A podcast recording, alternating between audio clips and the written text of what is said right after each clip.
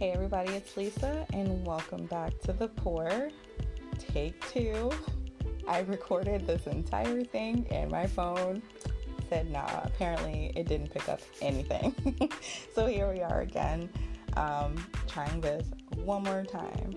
Um, so this week for me has been better. Better. I'm making progress.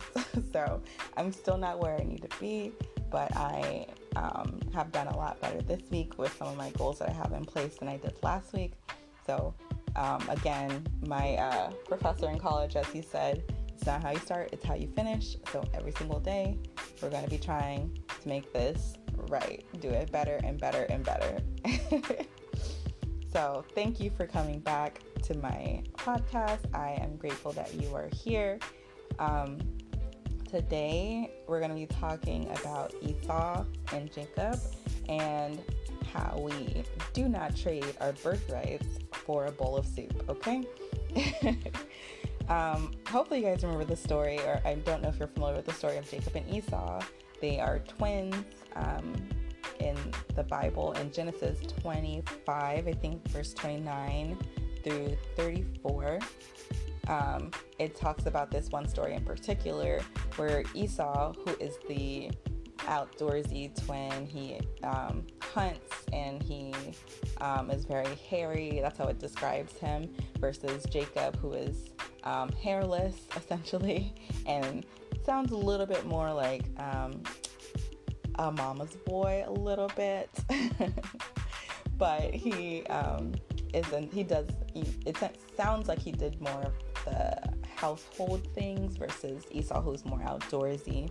Um, so Jacob was one day making had made some dinner, and Esau comes in from a hunt, and he is completely famished, and asks Jacob for some food.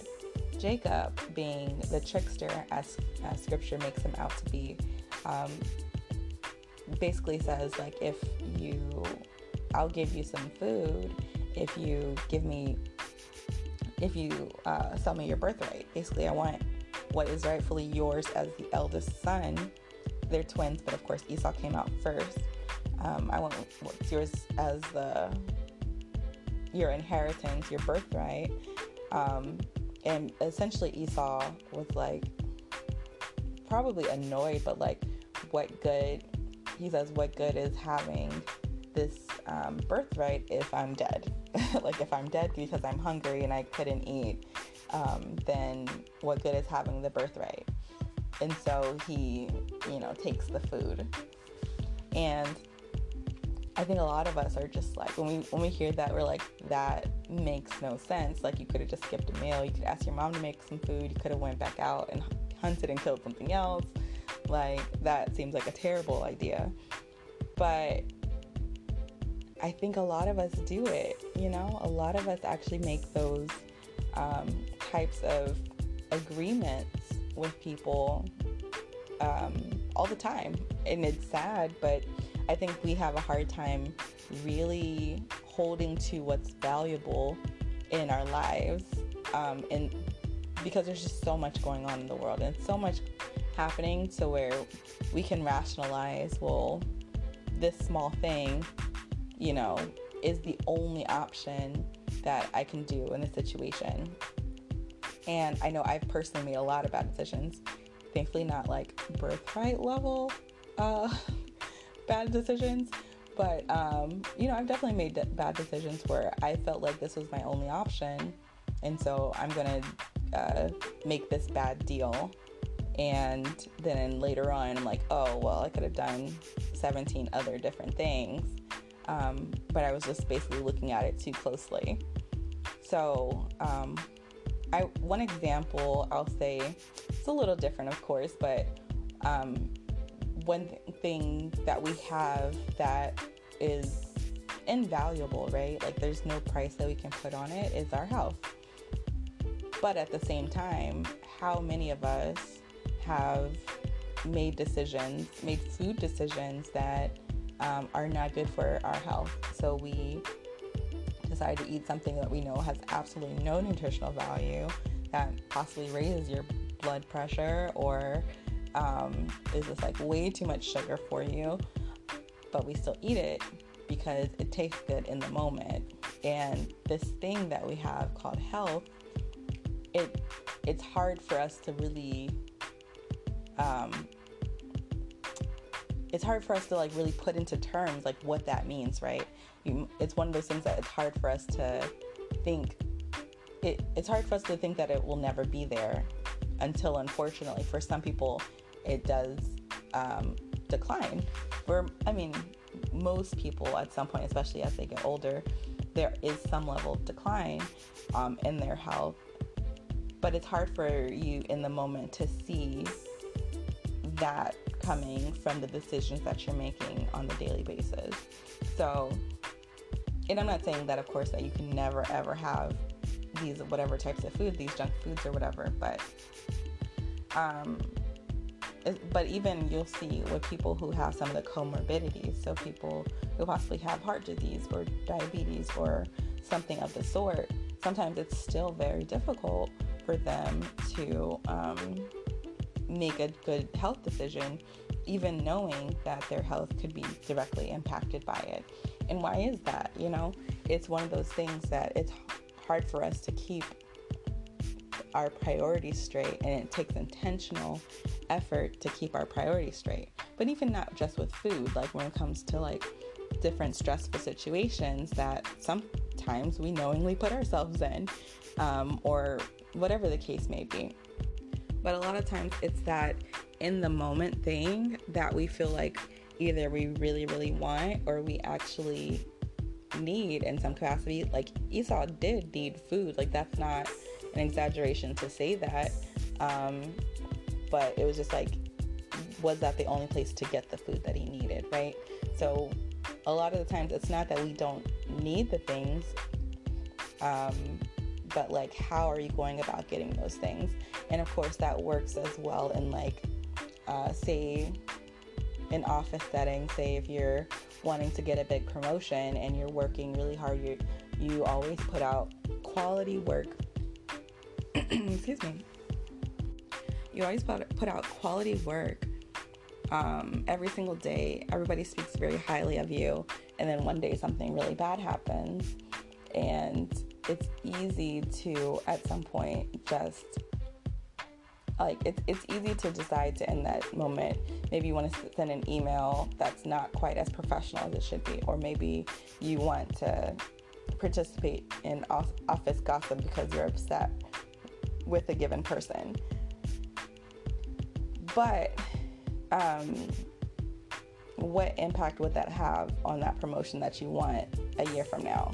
What impact will it have if your boss overhears that you were participating in, in um, kind of just the ill, like the I don't know how to say it, but like the, you know, the office gossip when you're chatting, speaking negatively about somebody, where it kind of almost feels like ganging up on them because all these people dislike this one person, but now your name is attached to that because of a moment of weakness. Um, so, what I understand from this story is that um, it's a value system thing. It's something where, and then it goes on to say at the end of um, the passage that Esau came to despise his birthright, essentially because he knew after he had eaten the bowl of soup, like, you know, that dread you get as soon as you know that you made a wrong decision. Um, I think now this thing that was supposed to be a blessing for him is now something that will cause him misery for the rest of his life, you know, until he forgives. But, um, like, because this thing that was rightfully his, this thing that would impact his his future wife, his future children, um, everything, because he that includes all of the inheritance of his father. That um, now, by his word, in his agreement with his brother, now should go to his brother instead, over a very um, and what he essentially what he got in return was nothing. He got a bowl of stew for all of his dad's land, all of his dad's cattle, all of like all of his wealth because um, Abraham had amassed a great deal of wealth, and Isaac was his only heir to get all of that. So now all of that would go to Esau, and Esau traded that whole potential fortune for a bowl of soup. And of course, it's I don't know that it's about the money, but it's about you know back then it's very important, like you know the dignity of of it all. So like what does that even look like to live in a world where the firstborn gets it and then, you know, have everybody around you know that it's going to your brother instead? So I just think that it's a value system thing. And there's this book called Pound the Stone. I forget who who wrote it, um, but I listened to it over audiobook like at least 10 times now. Um, but in it, it talks about um, living according to principle instead of living in, according to feelings. So in the in the story, the guy, um, main character, is like a high school basketball player, but um, he's naturally good at a thing, and so he constantly, you know, wants to do the, the parts of his talent that's easy, the part that where he can show off and everything like that, but not the part where you have to put in the work behind the scenes. So he hated practicing, he hated doing all those things, um, the footwork drills, all that kind of stuff. Um, and it just talks about living by the principle instead of um, by how you feel in the moment. Because, you know, a lot of times we won't feel like putting in the work to whatever goal it is that we're working towards. Sometimes the work part is, I mean, it's it's work. It's not fun. it's not something that you know I would rather watch TV or I'd rather you know take a nap or something like that personally. But um, you have to put in the work as a matter of principle because this is who I am, not um, just decide that because of how I feel on this particular day, that um, I don't want to do it anymore or I don't want to do it today because it's a very slippery slope. Because, you know, there are a lot of days that I don't want to do anything. And so if I never did anything on those days, when would I ever get anything done? Right.